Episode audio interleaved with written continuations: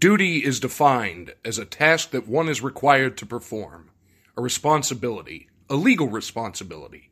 You are owed a duty by others at all times, whether a sole person or a huge corporation. You are owed a duty to be safe from negligent, careless, intentional acts that cause you serious damage, death, permanent injury, catastrophic loss. Others have caused a breach, a breach of the duty due you and yours. Your only recourse is to pursue a legal claim. It is impossible to turn back time so that the injury and damage did not occur. Monetary compensation is the only alternative, both to compensate you for your loss, but also to confirm the conduct of the wrongdoer. Motor vehicle accidents, slip and fall injuries, assault, dangerous products, workplace injuries, animal bites, defamation. These are a portion of the wrongs that are inflicted on you and yours. Upsitnik and Associates can make the difference.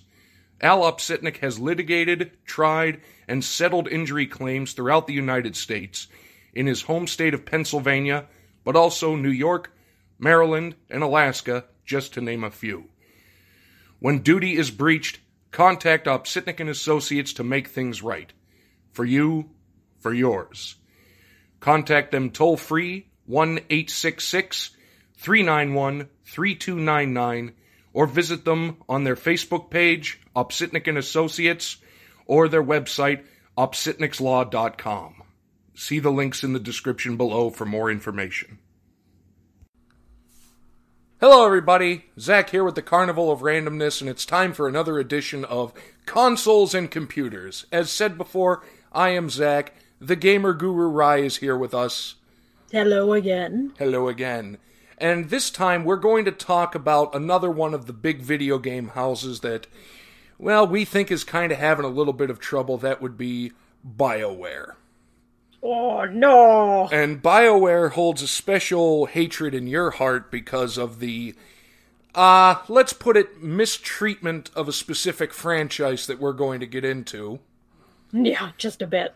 But we're going to start off with the positive because when BioWare first started, they really were cranking out some pretty good games. They really had a good run at the beginning. Um, so let's look at well, let's look um just the basic history of BioWare. They're not that old like compared to Nintendo. No, so they were founded in 1995, and if people don't know, they're Canadian. They're based in Edmonton.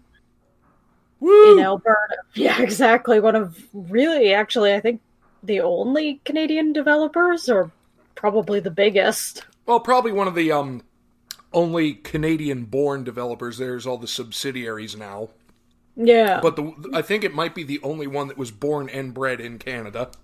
Yeah. So that's cool. And then in 2000, you know, they did their own thing for a while. And then in 2007, the evil EA Pac-Man gobbled them up. Well, they, they do that, but at the same time, you know, EA can be a good force or a bad force. And in this case, I think it was kind of a bad force. Yeah. But looking over your notes, interestingly, I didn't know the two guys that founded it were medical doctors. Yeah, which is random. Yeah, so why the hell medical doctors would, you know, found a video game house, I don't know, but Uh, I don't know, possibly thinking of edutainment at the time or just a personal interest. I don't know. Could be. And interestingly, the two founders, um, I'm going to butcher their names, so do you want to do that, Ray and Greg? Ray Muzyka, I believe, and then Greg Zeschuk or Zechuk. Yeah, and they both re- they both left BioWare in the same year, 2012, and kind of ironic that that's really when the big downfall began. Yeah, um, you know, they'd had some successful games. By 2012, you're kind of looking at definitely the downslope. Well, and let's let's get into some of those games. And really, I think their first big game, and this is a game I've played, I really enjoyed, was Baldur's Gate. Yeah, that one was uh, classic. I mean, it sort of become even more popular than I think it was at the time. Oh yeah, it came out in '98. Um, Metacritic loved it, and that's that's the scale I go off of Metacritic because IGN and GameSpot they're very very hinky with their paid reviewers. Yeah, absolutely. But it got a 91, and five years after the fact, it still sold 2.2 million units. It's just a really cool game. Did you ever play Baldur's Gate? I did not. I'm actually they're releasing. I don't think Bioware has the IP anymore, but they're a company is releasing a new one. It's in early access at the moment, and it looks really good. Hmm. So that'll probably be my hopping in place for Baldur's Gate. Yeah, because I I I had I don't think I have it anymore. I'm looking at my shelf and I don't believe it's there anymore. I can't see it and I'm not going to move around, but I had and played Baldur's Gate for the Xbox and Baldur's Gate 2. Both of them were very good. Mm. Um And then they did Neverwinter Nights, which I've heard of, didn't play. I think it's again sort of the the top down Baldur's Gate, you know, yeah, kind of kind of like a dungeon crawler kind of thing. And then KOTOR. Well, yeah. But, but that's the thing. Those Star Wars games, KOTOR being Knights of the Old Republic, came out in 2003 and it went gangbusters. It was a legitimately good game. You It know? is. I I have it or had it. It's somewhere. Again, as someone who's not interested in the Star Wars franchise, but who knows people that do, you know, they gave me the game and I was looking for something, so I played it. And I remember it being a lot of fun, even for someone who really doesn't know much about the lore or whatever. Right, and that's oh man, you are gonna get flamed. I know, Ah, but I'm sorry, it's just not my my thing. But it didn't matter because it was just a really good RPG. You could kind of just put aside the the sort of Star Wars aspects of it if you weren't that into it. Right, and that's the mark of a great game when you may not necessarily know about or care about the lore of the story, but you get sucked into the gameplay, and that's what Knights of the Old Republic did. That came out mm-hmm. in 03, Yeah, got a 94 out of 100 from Metacritic for the Xbox version, which is the one I had, yeah, and four years later sold 3.2 million copies. yeah. I'm Uh, not surprised. I mean, it's it's talked about in the you know the pantheon of greats. Oh, I mean, it, because it is fantastic. Um, Yeah. it really is. Uh, Jade Empire. Did you ever play Jade Empire? No, I mean, aside from the sort of two big franchises that they were doing in this period, they kind of just sort of poofed out uh, kind of a few other games that were meh. I mean, Jade Empire wasn't bad, but the fact is, they did take a lot of stuff from Knights of the Old Republic. Nah. And they kind of switched it from an RPG to a real time combat kind of thing. Yeah. I mean, the musical score was really good. It uh, it did get good reviews. I have it. I played it. I enjoyed it. But it just didn't. It just didn't sell well for whatever reason. Probably because at that time, Star the Star Wars game was dominating everything. yeah. And what are you going to do when you get a big franchise like that? That's going to happen. Well, exactly. Um, well, speaking of uh, good old Star Wars, uh, then they did the second one later, the Old Republic, and this kind of came after the resurgence. Yeah. because I would say that in 2005 when Jade Empire came out that's when their downfall began because they went from selling millions of units to in October of 2007 so 2 years after Jade Empire came out they'd only sold half a million Yeah.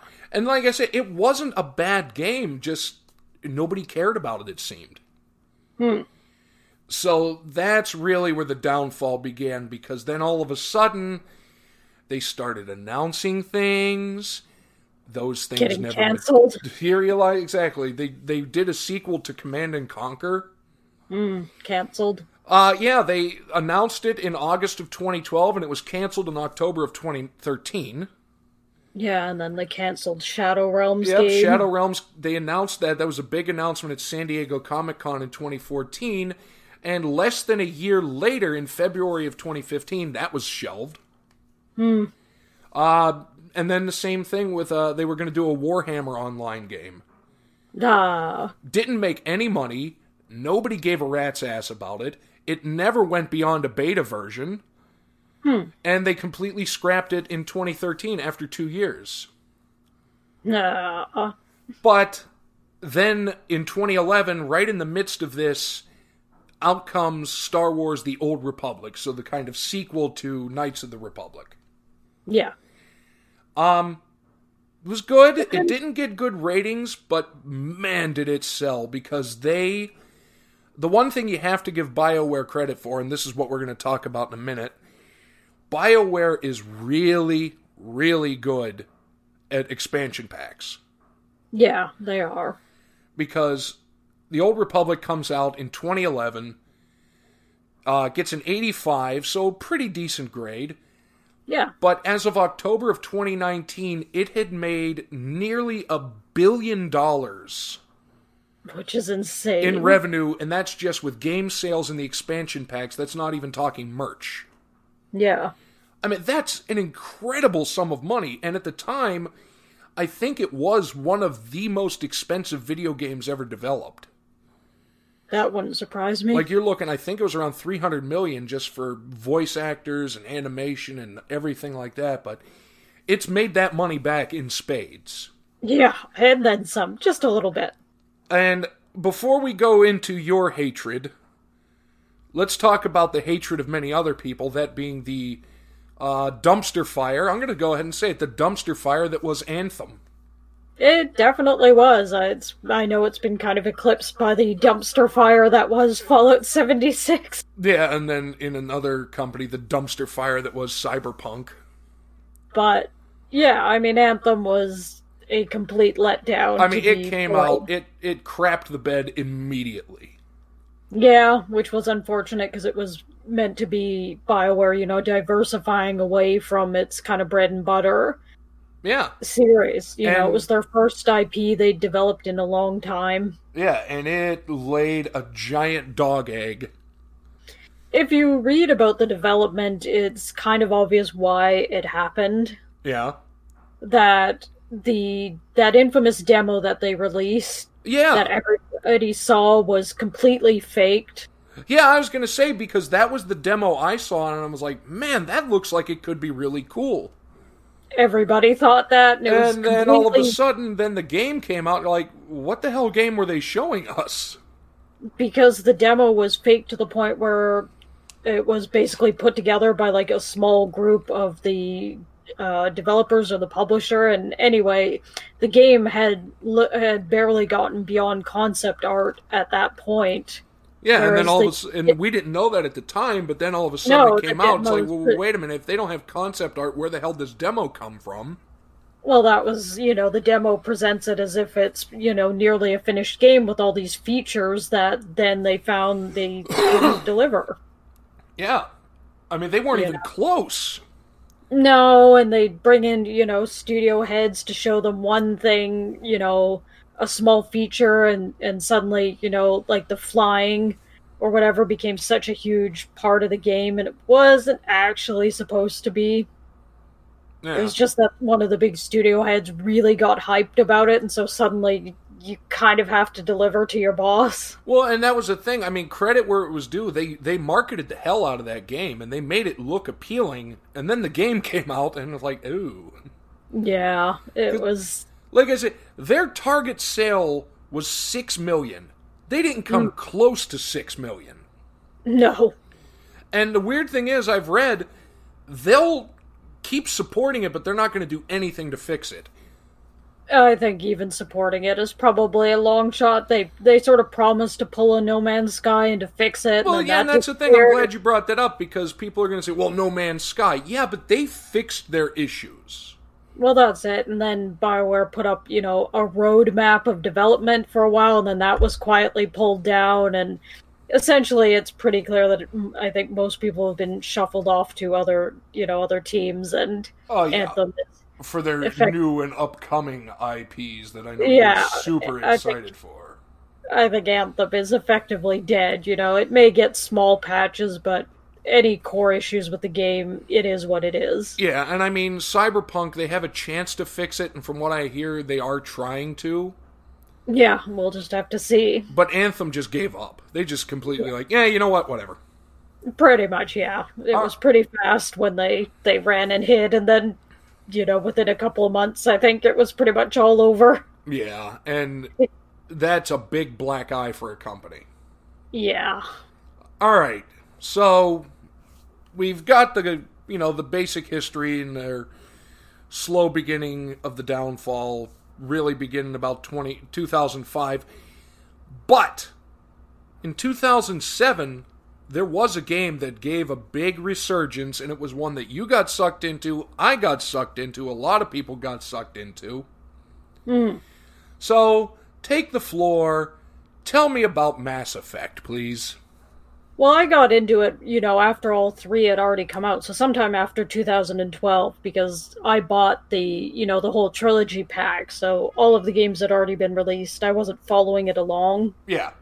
as they released, but it's probably, you know, you could easily say that Mass Effect is basically the bread and butter for BioWare and was for basically the entire period between 2007 when the first came out and 2012 when the third came out. Absolutely. That was you could not think of BioWare without thinking about Mass Effect, and honestly for good reason. Yeah, it really was legitimately. They were amazing games, you know, won tons of award and basically did all the heavy lifting for the company. Yeah, and you know, to their credit, it ticked all the boxes. It did. I mean, you know, it was a good game, mm. great writing, great acting, and it pulled you in. It definitely did. Like the you can go back and play it multiple times, and even though the first game technically hasn't aged well, it's it's sort of slow and clunky to play. Yeah. You get over that because you know the writing is so good and the characters are you know so enthralling. Well, that's what it is, and that's and that's kind of how I've always felt is that good characters and you know can make up for mediocre writing Yeah, absolutely. and good character development, and that's what they did. They presented a lot of characters. And it's sort of become mine and probably a lot of other people's kind of gold standard for world creation because I think that's something that they did better than just about anybody else. And I don't mean the like the world is in levels, like the physical thing you run around on, Yeah, but the actual lore. Like what is the universe that your character is inhabiting? right, and that's and that's what it is because they made a lot of people buy into that universe.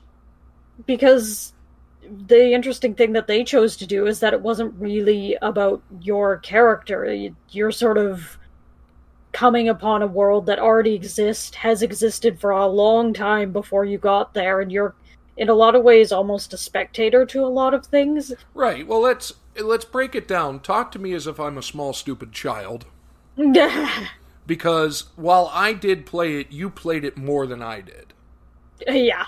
So lay it out basic just the basics of the original trilogy. We'll get into something in a little bit. Yeah, that which shall not be named. Oh, I'll name it. I'll name it in a little while, and you'll hate me for it, but it has to be done. Yeah, so I mean, the basic concept is it's set in the future. Humans have just become a real sort of uh, spacefaring, you know, space colonizing group, and so are trying to be accepted into, you know, the various alien council that sort of oversees how things go in the galaxy, basically, kind of like a space united nation. Yeah, I mean that's it's kind of an old trope, but it's a good one if done well, and they did it well. Yeah, and in the background of this, there's sort of this, uh, this kind of Borg-like enemy that is sort of slowly brainwashing other alien species, and you're sort of trying to figure out what's going on and and to get people to help you. But you know, there's all this other sort of drama between species because you know, because of the world building, all the conflicts that have existed long before humanity got to space. Right. And you have to go around and kind of fix all of those and gather alliances and things. Mm-hmm. And it's just really sort of fascinating. It's the same reason why people like films like uh, The Last Samurai, the Tom Cruise thing. Yeah. Because again, it's sort of that aspect of just being there to witness an event in history and not really necessarily being able to change it. Well, that's and that's kind of interesting because in most other games you're plopped into something and you know you have to change it. Exactly. But you know, whereas that- in this one you get plopped into it and you have to deal with the consequences of it. Well, that's it. Certain things just sort of are, and there isn't always, you know, sort of happy endings, and, you know, you can affect certain outcomes, but there is just sort of a lot there that's the cake is already baked, you know? You're just sort of witnessing various alien species conflicts, and you're only able to mitigate small little edges of it Exactly. in a lot of ways. So that was quite, I think, something quite different. Yeah, because in most games, you know, everything just sort of centers around you, and it often feels like whatever game universe you're in, everything pauses. Nobody actually exists until you get there. Yeah, and and we've talked about that before. Um, when this is going to kind of infringe on a later episode, but like with the first uh, Batman, what was it, Arkham Asylum? Yeah, You know, the whole point of it is you you are poisoned, and you have to try to find an antidote, and you have a certain amount of time. But then there's all these side quests, but for some reason, time doesn't count towards that. yeah, that was our the sequel, Arkham City. Yeah, it's like that's not how the world works. You know, just because like just because I'm not, you know, in Kansas doesn't mean nothing is happening in Kansas. Exactly, you know, and it's it's a feature of game design. You sort of understand why it happens in games, but really great games cover it up well. And you know, Mass Effect covered it up well, Yes, I would agree with that. you know. So that's one of the things that I think it's done so well that uh, you just don't see many other games able to do it. Now, did you look like look at any of the games before you played them? Like did you do watch anybody doing a playthrough, read about them or you just kind of went in. I don't- I don't even know why I why I bought it. I think I literally just liked the design of the the case. I bought it in a GameStop. Yeah. Uh, you know, and it was this nice black fold out trilogy pack and I think, you know, I like RPGs and I guess that one drew me to it, but I don't remember knowing practically anything about it before I went in. Right, and then was it pretty much instantaneous that you got sucked into it, or did it take a little bit to build in? No, the first one's quite good at, at pulling you in. You mm. know, you re- you want to continue on. You want to see what happens next, Right, and it gets going pretty fast. Exactly. And then you, so you've played through the original trilogy a lot of times. Yeah, probably I would say at least three times each. Yeah, and something we were discussing uh, last night when we were prepping this, you know, the voice acting with when we were talking about the the great Keith David. Mm. He's more of a side, like a supporting character, Yeah, he can't be your companion in any of the games, but he's a huge part. so right? And probably- you you said something that you were more upset when he when his character died yeah, than when my player character Right. Shepard died. than when your player character died because that's how much he meant. Yeah, And that's another one of those things, like, because you're playing as Shepard, you're not there the whole time, so you're off doing your adventures. Meanwhile, stuff is still going on. Yeah, And was it Anderson? yeah. Keith David's character, Anderson, is there in charge of it. So you get back, and all of a sudden you see the you see the effects, you see the aftermath, and you get the reports.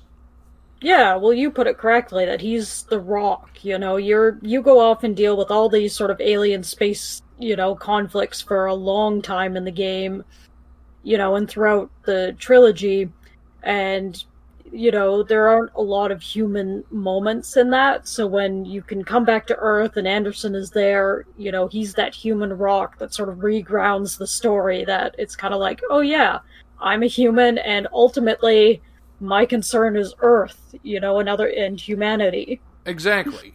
And You know, sorry, go ahead. uh, you know, I've been running around dealing with all these, you know, alien conflicts, but that's not sort of your ultimate purpose in the in the game in the plot. No, but to be fair, some of the aliens are pretty cool. Oh, they definitely are, but I mean, you know, let, let's let's go to everybody's favorite. yeah, Come on, the Krogan are the best. I love the yeah, how could you not? They're, you know, it reminds me of the the Klingons, and not just in name, but just that that battle, you know, obsession. Right. They're they're a species that is bred for war and that's it. And they're just hilarious. Yeah, you and know, they- they're they're speaking their mind, but it's in such a way you cannot help but laugh at it.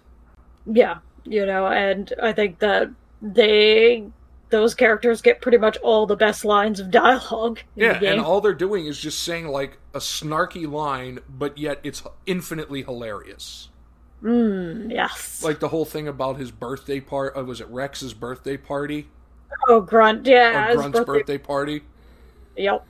It's like, well, something that's like, eh, it's always a good party when somebody ends up on fire. Exactly. They're definitely sort of the the comedy relief of the you know your group. Yeah, and then and then again, you are buying into these non-human characters, mm-hmm. and that game humanized them in such a way that you feel for them. because their conflicts, even though you know their alien species are very human in a way, or very sort of universal. You know, war, uh, genocide. Yeah, war, you- genocide, famine, poverty, everything that we as humans can understand they've they've gone through, so we can feel empathy for them. You know, and it just creates this really fantastic layered universe where all these sort of four main alien species have you know been having these interstellar conflicts for thousands of years. So there's this incredibly sort of deep amount of you know plot there that you uncover throughout the game. Yeah. you know the trilogy and it's it's just really sort of interesting All right, now before we kind of shift gears, mm. The first time you got to the end of the original trilogy, yeah. How were the feels?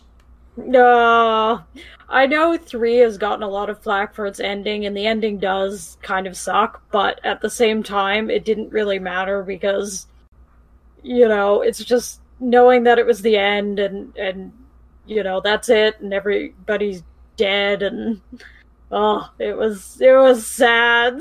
I cried It was sad because you knew that at some point one of the major characters you truly loved was going to die and there was nothing you could do about it. Well, that's it. I mean, it's just It's yeah. just pick your poison, which one goes, because somebody has to. And that's something I kind of like with games and movies. It's not always a happy ending, especially when it comes to war. yeah, You know, it's not always going to be sunshine roses, everybody lives in harmony at the end of it. That's not how it works. well, exactly. You know, and there's a lot of sort of juggling things where certain characters just have to die, or you know, you trade one for the other. Eventually, Yeah. you just can't get through the trilogy with everybody alive. Right, that's just how it works. Yep. And because it was the end of a trilogy, you are heavily invested in these Yeah. characters. And even though you didn't play it from the start, you're looking at what was it probably about a 3 or 4 year period between the first game and the, the third of the trilogy, Mass Effect 3 coming out. Yeah. Uh, Well, and even if you just play them all, you know, back to back like I did, I mean, you're investing probably 40 hours per game. Well, right, but like I say, like the first Mass Effect came out in 07, and then then 10 for the second one, and 12 for the third one. So you're looking five years. If you played them as they came out, Yeah.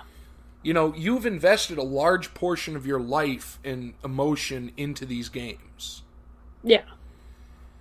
And it's kind of heart wrenching when you get to the end of it. It definitely is. And like I say, even though you had them all and you played them all back to back to back, you still didn't feel any less invested in it. No, because you spend so much time, you know, these these are pretty long games, you know, if you play them leisurely. Yeah. You know, so you're you're spending yeah, a long time with these characters running around, you know, questing and such. How did they do sales wise? Do you know? Um, I think they did pretty good. Yeah, because I'm I not mean, it was actually a sure big, specific date. it was a well-known trilogy. I mean, uh, yeah, so one came out in 07, two came out in 2010, and uh, within a year of, of Mass Effect 2 coming out, both 1 and 2 had sold more than 7 million copies, so that's My- pretty damn good. My God, that that's a lot. You know, especially for that kind of genre. I mean, I think that's pretty good for a lot of games, but space RPG, you know, space opera, not a huge selling genre. Well, that's what it is because it doesn't necessarily appeal to a mass audience like a sports game would. Exactly. But yet, it still made a lot of people really believe it. Yeah. And then it gets to the end, and Shepard goes away, and Yeah. the feels are real. And then there's that five year period between mm. 2012 and 2017. Indeed, and then 2017 graced us with the majesty. Exactly, and you were hoping, you're like, what's going to happen? Are they going to do something with it? Because there was murmurings, wasn't there? Indeed, and then of course, you know, then the confirmation and then the hype cycle exactly, and the hype cycle, the the possible birth of a new trilogy, yeah. which then because- gave birth in the year of our Lord 2017 to Mass Effect Andromeda, and take it away. Yeah, which was supposed to be kind of a whole new thing, you know, the Shepard story was done, which was controversial at the time. Mean, people knew that, you know, fairly early into the development. You know, the developers were pretty clear that Shepard was done. This was a new story that was going to be set with new characters in a new world, new, new, new, new, new. Yeah, and right from the start, I kind of had an issue with that because with them, not just with that, but with them referring to it as a Mass Effect game. Yeah, because it was more like, you know, I mean, it was an event taking place in the universe, but it was definitely kind of an offshoot thing. And obviously, with how unhappy people were with the end of Mass Effect 3, I think for a good segment of people, there was maybe the hope when they first announced a new Mass Effect that they were going to fix, kind of fix the end of that, or some people just didn't like 3 at all. Yeah, and but again, if they wanted to have it be an homage to the original trilogy, but be a standalone thing, don't call it Mass Effect. Yeah. You can you can call it just if they would have just called it Andromeda, I think some of the hatred would have lessened. I think so, yeah. I mean, when you call, when you tag something with certain things, there's just expectations, right? Right, exactly. When you say Mass Effect, you think of a certain number of things, even though they already went into it saying, no, the Shepard story is over, all these characters are done, we're rebooting it. Well, Yeah. then why are you calling it Mass Effect if it's completely different, is my question. Well, exactly. You know, so I think that was a misstep, but ultimately, I mean, just everything about the game was was a misstep. The fact that they punted it to the Montreal Development Studio, not the Edmonton branch. So this is the the B team Yeah. Who had never developed basically anything except for a small, you know, the small multiplayer aspects of the prior Mass Effect games. Right. They didn't have the capability to really crank out a full game. No, you know, when you're talking about any, you know, any kind of open world game, that is a big undertaking. Right, especially when your open world is the infinity of space. Yeah, so it was just That's it a was tall order too for anybody. well, exactly. It was way too much for the studio, and you know that was because the Edmonton branch was working on Anthem. Mhm. You know, so they basically traded Mass Effect, you know, almost as a franchise to work on this new IP that I, they hoped would be good, but it's a bad decision. You know, it would be, I've always said, it's basically like Microsoft kicking Halo to, you know, some B studio that had only done mobile games. Yeah, that would be like kicking it to Rovio, makers of Angry Birds. You know, it's just not something that I think they would ever do because they understand that, you know, the games are really require your A team. Yeah, and when it's the face of your company as Yeah. Halo is the face uh, is the face of the fran- uh, that franchise is the face of the company, just like Mass Effect was to BioWare. Exactly. You just don't do that. You don't kick know? it down to the B team.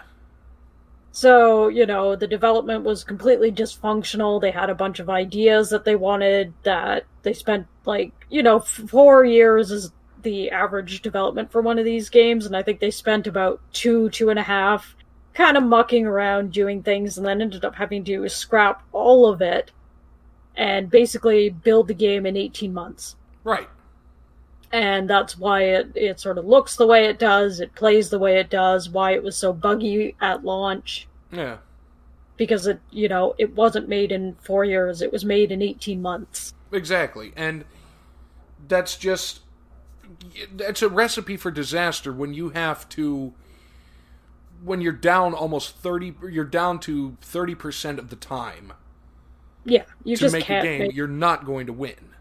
no you just can't make something you know of quality and you know there was a ton of red flags that the edmonton branch just completely ignored sort of a lot of chances to you know to to take the ip back to step in to delegate more staff and they did nothing No, they really did. Well, they did, but they didn't do anything in the positive. No. So, you know, in the end, you get Andromeda, which, you know, it just sort of Well, was bad. well, and here's the thing. I stopped playing Mass Effect after 3. I did Yeah. not play Andromeda. I mean, I, what was it? Like that cuz you've told me before that the plot was pretty thin. The plot, uh, my problem with the plot is anytime you're dealing with sort of a super intelligent, you know, space-faring civilization that's figured out how to do all these fancy technical things, and yet they seem to lack the same knowledge that, you know, our primitive ancestors in terms of like the Vikings, the Spanish conquistadors knew. Yeah, It's irking, you know? because it doesn't make sense. Yeah, it's Like kind of the you master should know more. if they can master interstellar travel, exactly. you know, why the hell are they still using rocks as weapons basically? yeah, it's kind of the you should know more than a caveman idea. Yeah, and I don't think they did. No, because the entire plot, you know, it's supposed to take place between Mass Effect 2 and 3. And the entire plot is basically that all these alien species are sending 20,000 people on these kind of Noah's Arks out into unoccupied space so that they can, you know, be safe from the big baddies. Right, which makes no sense. and it's 600 light years and there's sort of this idea that they've looked at these planets you know through their big space telescope you know futuristic telescopes and all these nice planets that are unoccupied that they're going to colonize Well, and that's the thing. Six hundred light years. That takes a you know that's a long time. yeah and then they get there and it's sort of like oh Yeah, it's things exactly the same as we saw it six hundred years ago. No. yeah suddenly the, some of those planets are occupied and they're being used and now you can't use them and Yeah, some of them aren't there anymore. There's new ones out there, but yet, you know, and exactly the fact that these beings have the capability to build a ship that can travel for that distance. yeah and use cryosleep and Yeah, all and these yet they of can't figure out that time changes things. Yeah, you know, and there didn't seem to really be a, a plan B or C. It's just sort of like, yeah, they're still going to be, you know, usable and unoccupied in 600 years. Yeah. Fine. Exactly. Idiotic. So, you know, so that was dumb already. And then, you know, the character you play is obnoxious. Uh, you know, no disrespect to the voice actors, but they just couldn't hold a candle to the original. No, you you, know, you can't fault the voice actor. You fault the people that wrote the character. yeah, you know, the writing wasn't as good and you know, the thing about Shepard was Shepard was unique. You know, you were given a, a, you know, sort of a secret spy designation that she was the first human to have it. So there was something that immediately set, you know, your character apart. Right. Whereas in Andromeda, you play as basically just the leader of the these arks, and every ark, and there's four or five, has one. So you're already just not unique. Yeah. If you were the same as everybody else down the road, why should I care? Yeah, you know, so it's and it just doesn't really get much better than there. Your character is generally unlikable. It it had a kind of dialogue system that was annoying. It kind of reminded me of the Fallout 4 one, Oof. you know. Oof. Yeah. But And speaking of voice acting, mm, let's talk because you have expressed some rage. Well, not rage. Well, yeah. At Yeah. the criminal misusage Criminal. of one Mr. Clancy Brown. well, exactly. How, I'm- I'm sorry, for those of you who don't know who Clancy Brown is, number one, shame on you. yeah, exactly. Most people will probably know him as Mr. Krabs. Uh, yes, which is to me ironic that he is Mr. Krabs in SpongeBob, but he also better known as a very great, you know, heavy, you know, can be evil and intimidating character. And for you Highlander fans, he's the Kurgan. Exactly. I mean, that's how I guess a lot of people from our generation probably Yeah. know him more He's- as the you know, Kurgan. here's the language. Here's the explicit language. He's the goddamn Kurgan. You know, And they give him great- five minutes of dialogue in a game and then kill him off. Well, that's it. It's sort of like, you know, I guess he's expensive, but it, you know, they really hyped him up in all the Well, the marketing and, and, everything. He he's expensive because he's worth it, but if you can't afford it, don't get him. Well, that's it. They really over just sort of overhyped him. He's he's your character's father, and you know, you kind of go in thinking that this is going to be kind of a long-lasting thing for most of the game, and yeah, he's you know, spoilers, he's dead about eight ten minutes into the game. Exactly, and I'm sorry, but you know, the guy's got a great video game voice. He's just a great actor all around. I'm a huge Clancy Brown fan. Well, exactly. You do get little flashbacks, but it's not really interactive, so you, you yeah, don't get th- any are those little flashbacks the stuff he'd already recorded, so they didn't have to pay for him for new lines? Yeah. Well, exactly, and like I say, it's not interactive, so there's no real satisfaction there. You you know, it was going to be like, oh, cool, I get to you know interact with Clancy Brown, but no. No, you don't. And and that's the thing. And like, you know, and then they're wondering, well, why do people keep comparing us to Mass Effect? Because you called yourself Mass Effect. Well, that's it, you know, and for a game that you know everything in sort of the the marketing was all about, you know, we're new and everything's new and we're different. It's everything is. They pretty much couldn't get away from the original trilogy, and they didn't really even try. Well, right, exactly. If you're so new and different, why are you relying so heavily on what you're trying so desperately to distance yourself from? Exactly. Like everything that they did was just a version, a lesser version of what they'd already done in the trilogy. Well, yeah, and because thanks to your handy dandy little chart here, Yeah. um, it appears that they didn't even create new aliens, did they? They just reskinned them and renamed them. They did. There was, I mean, the two new ones. So there was one good, you know, good alien species that you meet up with, and then the new bad guy species. They bastardized the Krogan. Yeah. They did. I mean, everything, all your companions are just bad, sad retreads of much better versions from the trilogy. Which, again, you sort of go, why couldn't they just shuffle the personalities at least? That would have made such a huge difference. It's a small thing, but just, you know, shuffling the personalities would have helped so much. You know, why does every Krogan companion have to be kind of a grizzled, battle hardened veteran? Right. You know? They can that you know, it's impossible to have an entire species that's all the same way. you know, like when you go to the human space station in the original trilogy, you run into Krogan that work as kind of butlers, scholars. Like it's pretty explicitly shown that they're not all out there, you know, gun toting super soldiers. Some of them do other jobs. So Well, that's the thing, they- and you have to look at it from just a, a scientific point of view. If everybody in the species was a warrior, that species would not survive. Exactly somebody you has have to have a you know, balance. Nature and the universe demands it. you know so it's just yeah i mean it's everything is just kind of boring Yeah, and I don't know, and it it just it's just it wasn't even thinly veiled. It was just blatant. well that's it i mean they didn't even try and then they continually tried to shove in all these sort of uh, links to the original trilogy that weren't necessary but just felt desperate like they knew that the game couldn't stand on its own so suddenly it's you know like oh one of your human companions now has to be tied to characters from the trilogy even though those characters never mentioned having a daughter but nope, exactly. she's here and, now and then you're like, wait a minute, they they said that they weren't doing anything with it, and it just all goes back to the same to the same problem I have Mm. is that why are you constantly referencing something you want to distance yourself from? It makes no sense, and it's going to lead to problems as it did with this.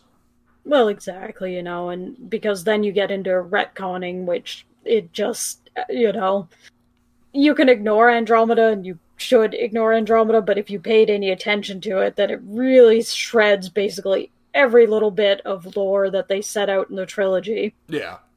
It just completely puts it through a, you know, a meat grinder, Nah. which not good, No. you know, not good at all.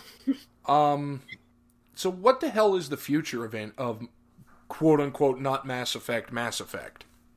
Supposedly, I mean, they just recently released a trailer for the new one. Oh, that's going to be good, isn't? It? Did you watch the trailer? I did. Eh, I mean, it looks kind of like they may attempt to merge the two universes. I'm not sure. I mean, the trailer was very, very short, very light. It looked like one of your main companion characters from the trilogy finds a bit of Shepard's armor.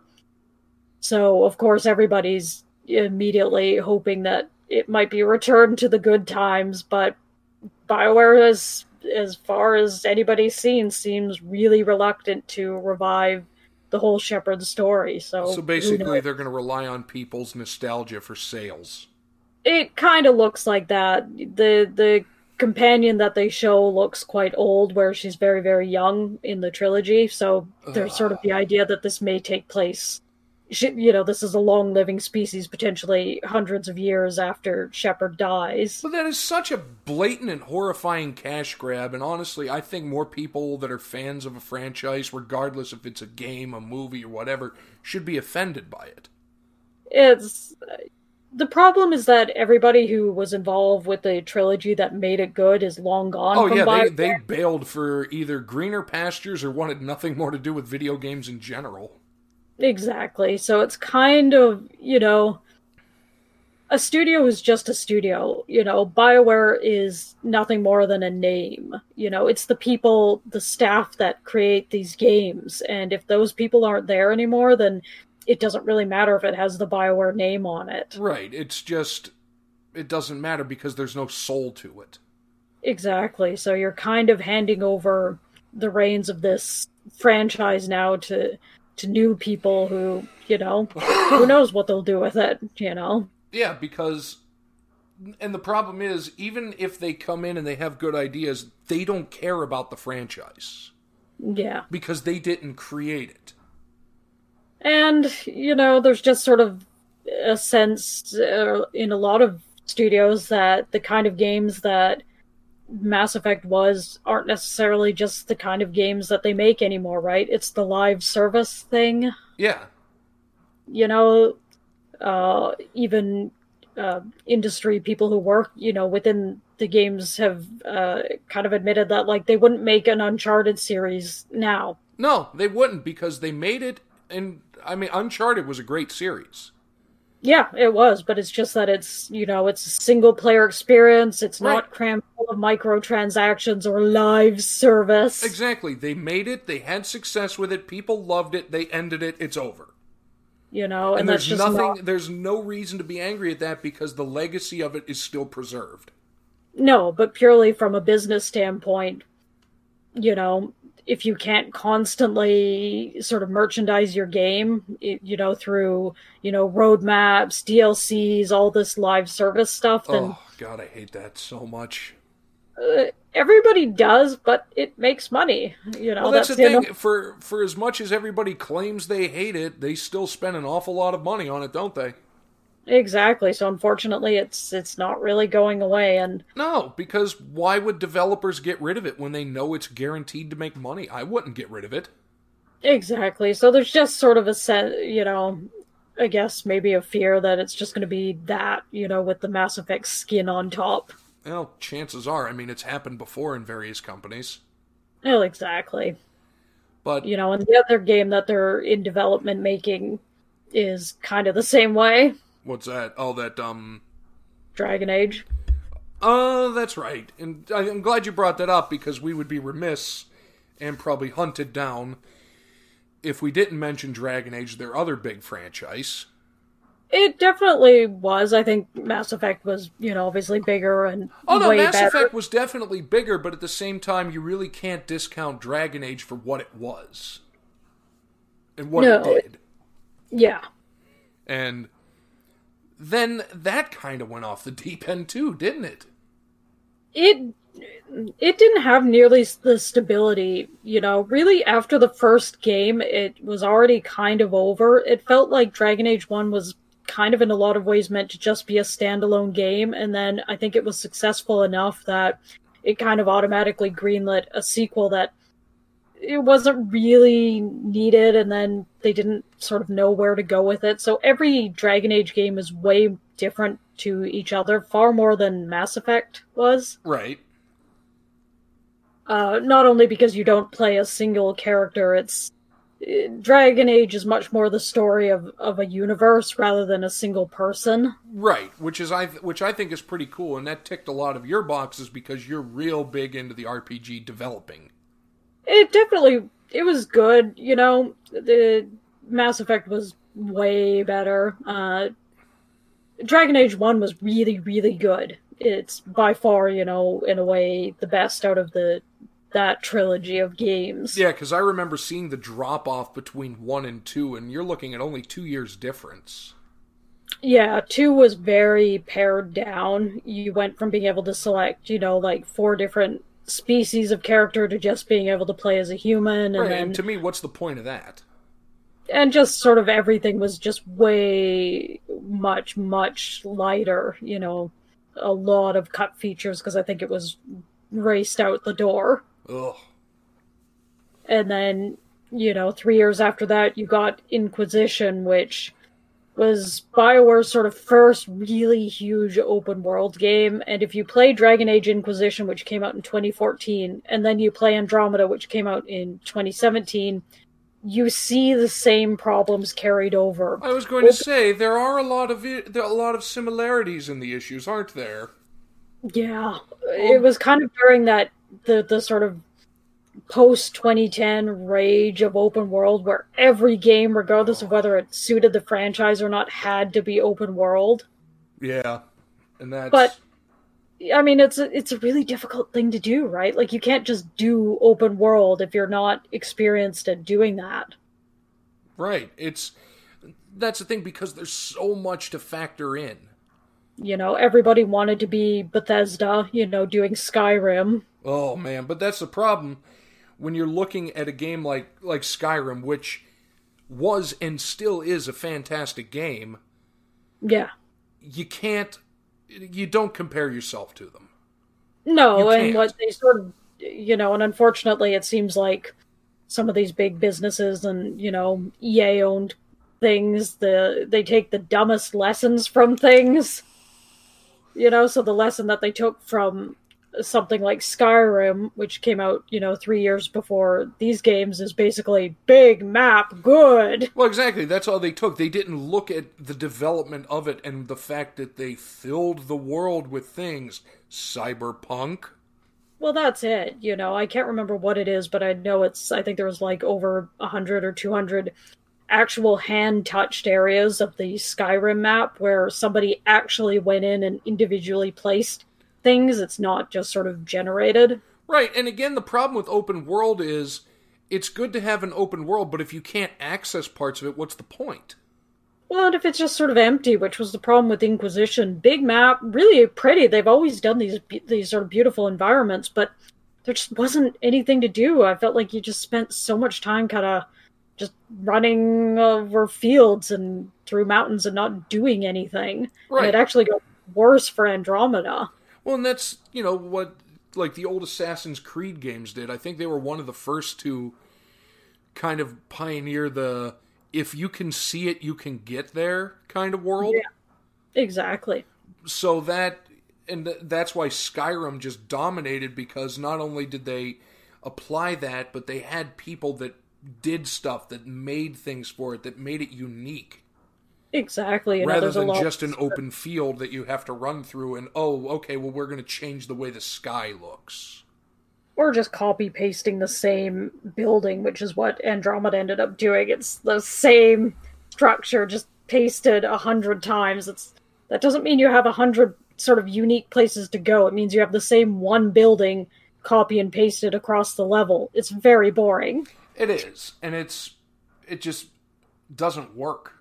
No, so it's you know, yeah, the sort of plot and everything and just gameplay of Inquisition was it felt very experimental. You know, it's kind of the stepping stone of where Bioware was gonna go. Mm. But for me personally, not particularly enjoyable.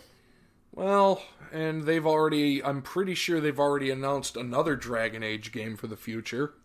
Oh yeah, a couple years ago, you know. Uh, unfortunately, I mean, for me, following a character that I never liked, have zero interest in, as soon as I could stop having him as my companion, I did. And uh, from what I've heard on the sort of the rumor mill, basically kind of built on the the skin and bones of Anthem. oh god, and we all saw how well that went. Yeah, so putting a Dragon Age skin on that and sort of the live service model is not promising. Well, and that's the thing because they announced Dragon Age.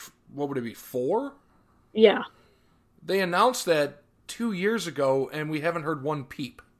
No, nothing good at least. So, So you know, basically, BioWare's sitting there with their last game being a complete commercial and game failure in Anthem. well, yeah. Now everybody, you know, I mean, And they're like, and and especially when they when didn't they literally announce that we are going to be borrowing a lot from Anthem for this game? I think so. You know, and now, of course, being owned by EA, everybody wonders, you know, when do they get the old Yeller treatment? Oh yeah, they'll be gone. Well, let's put it this way: if Dragon Age Four comes out, Yeah, and if it's nothing more than a res or uh, excuse me, when it's nothing more than a reskinned Anthem, mm. that supposed new Mass Effect game that was announced a couple of months ago, she won't be happening, will she? no, you know, Because EA, then BioWare will be relegated to the scrap heap. yeah, I mean, EA's done it to enough other great studios. Yeah, well, and that's the problem. If you, you know, if you're purchased by a, you know, basically a monster conglomerate, you don't produce, they'll go elsewhere. Yep. So, you know, that's kind of where things are for poor BioWare. It's just they just haven't been able to sort of recapture that that magic and I don't know if Dragon Age will do it, you know. No, Uh, I, I don't think so. So, I think kn- a lot more is riding on the success of the new Mass Effect. well, and that's the thing. They only announced that three, four months ago. Oh yeah, so that one will probably be a few years away. So you're but, you're not you're looking at maybe 2024 is the earliest. but you know, But that's a lot of time for EA to sit there and look at this division and go, why aren't you producing anything? Yeah, you know, I think if if both of those games, you know, don't do really well, I think that would probably be it for BioWare. Yeah, they, right now it's like they're on borrowed time. Yeah. You know, they're on strike two and they're staring down a, you know, a, a really good pitcher. You know, and at one point, I mean, in some ways, it is, you know, it is sad as a studio that, you know, was the highest high and, and has been around for so long. But, you know, as I said before, it's, it's sort of, it's the people that make the studio and, and most of those people have gone on to other studios and other studios have, have started to produce, you know, equally good content. Right. And they, and, you know, a lot of these smaller indie games are coming out and they're really good.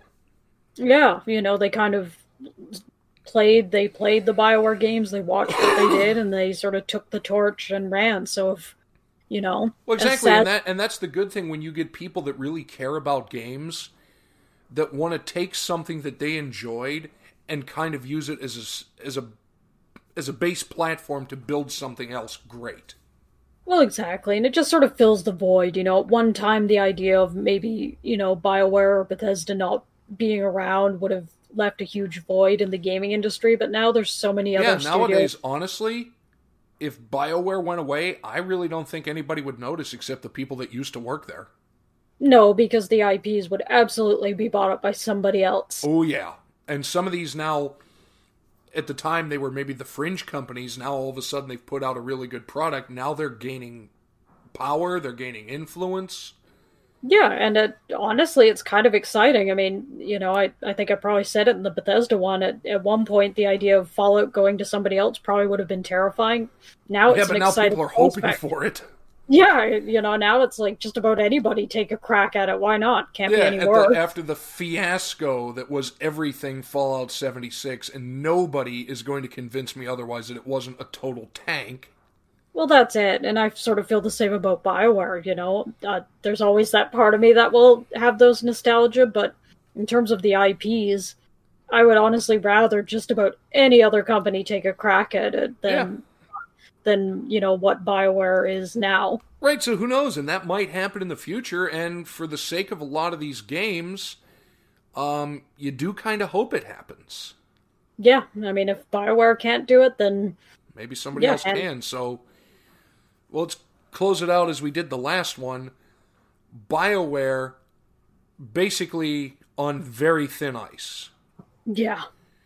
Which means Mass Effect and Dragon Age are also on very thin ice. Could be relegated to the heap. Yeah. Possibly could get purchased if when Bio well, I think honestly when BioWare tanks because I don't think it's a question of if for them. Yeah. So, what would your final opinion on that be? What what do you want to leave the audience with? It's uh, pretty much what I've said. I mean, yeah, at one point it would have been sad, but you know, if it happens, there's enough other people that will happily snap these up and maybe give us something that you kind of have to accept that is beyond BioWare's scope anymore. Yeah, and I mean, there's nothing wrong if BioWare would have, if any company, let's not just pick on BioWare because we've been doing that for an hour. Yeah. But if any company is sitting there with an IP that they know is above their scope I don't think there's any shame in them reaching out and saying, hey, can you continue this? We cannot. Well, exactly. Or even if it just happens, I mean, sometimes you just kind of have to admit that the, the golden era is done, that a company just cannot. Yeah, nobody you know, stays on top forever. Exactly that. I think we may have seen the golden age of, of Bioware, and it's it's all right to admit that, you know, or to accept that it's kind of over. Yeah, I mean, and be be happy it happened, you know. Exactly, because after really the Mass Effect franchise, the original trilogy ended. Yeah, it's kind of been a series of disappointments. Like you're looking, yeah, commercial failures, poor games, misrun games. It's exactly. It's just further and further tainting the legacy that is Bioware. Exactly. So you know, maybe it wouldn't be such a bad thing if you know if people shuffled to other companies and the IP shuffled somewhere else. Yeah, but we're gonna look for it in the future. Yep, mm, keep up. No, uh, exactly, and you know, in the meantime, you still have the original trilogy. Exactly. You still have the original trilogy in Dragon Age One. Yeah, exactly. But for now, that'll conclude this episode of the Carnival of Randomness presents uh, consoles and computers. And there's going to be more coming because trust me, the video game industry has presented us with a lot of things we can talk about. It never sleeps. It never sleeps. It merely waits and then gets bought up by EA. So for the time being, I am Zach, I'm Rye. and we will catch you guys on the next one.